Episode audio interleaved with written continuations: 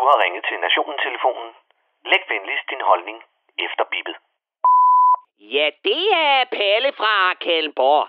Glædelig baghjul og godt nytår, som alle idioter går og siger i de her dage, selvom begrebet baghjul ikke findes. Og du skal ikke ønske mig noget som helst godt nyt år, medmindre du reelt mener det, eller er på stesolider. Og let's face it, ingen ønsker vel den her mavesure bunderøv fra Kalamborg et godt noget som helst. Jeg ønsker i hvert fald jer alle sammen væk fra mit åsyn og alverdens sygdom, så jeg kan komme igennem mit eget liv uden at stå i kø bag en af jer, eller læse, hvad I mener om noget som helst på nogen som helst medier. Kort sagt, bliv mig for livet.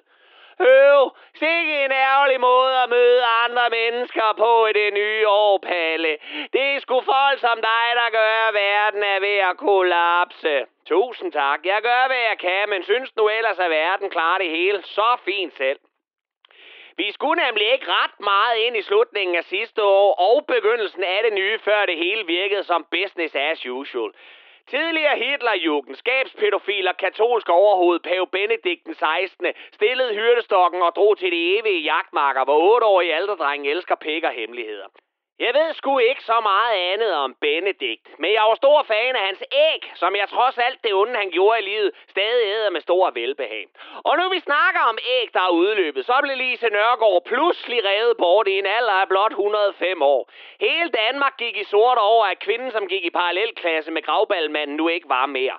Og sjældent har jeg set så mange opslag fra folk, som havde fået taget et billede sammen med Nørgaard, og som næsten, næsten, næsten Hm, kennt ihn. Den ene mere ligegyldige anekdote efter den anden rullede over Facebook fra især kendiser, som lige skulle nå at vride det sidste støv ud af den old gamle dame, så stjernedrysset også kunne regne ned over dem selv. Og ligesom TV2 spandt guld på andre menneskers ulykke i julen ved at vise Thomas Helmi-dokumentaren i skyggen af hans søns død, så valgte Mofibo og DR at rydde fladen og gå Lise Nørgaard galore med bøger og tv-portrætter i så lidt en strøm, at man fandme havde lyst til at gå op og lægge sig og hænge de to mediers billeder ud på lokummet ved siden af Prost Maja, den store lort.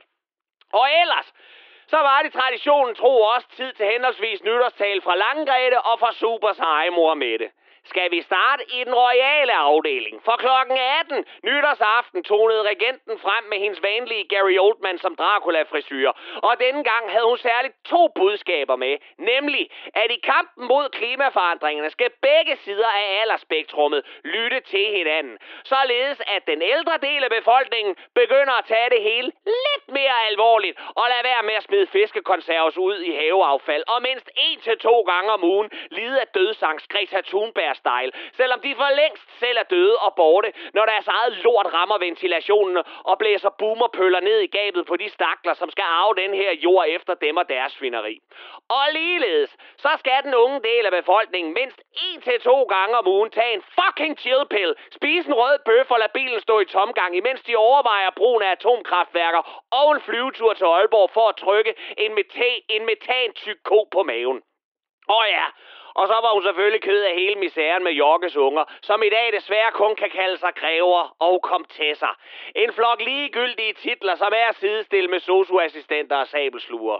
Jamen Palle, det er da synd for de små prinser og prinsesser, og for prinsesse Marie, som stadig var så ked af det, at hun ikke kunne komme til nytårskuren. Nej, det er nemlig bare pisse ligegyldigt for Jokkes afkom, og for dig, og for mig, og for resten af landet, som nok skal klare sig uden flere små reptilians. Og hvad Marie angår, så kan man bare ikke altid få det, man vil have og peger på. Julen er slut. Så husk, Marie, hvis du stadig sidder på skød af en fremmed mand og beder ham om ting og lover at være en artig pige, så er du bare en kinkeskank.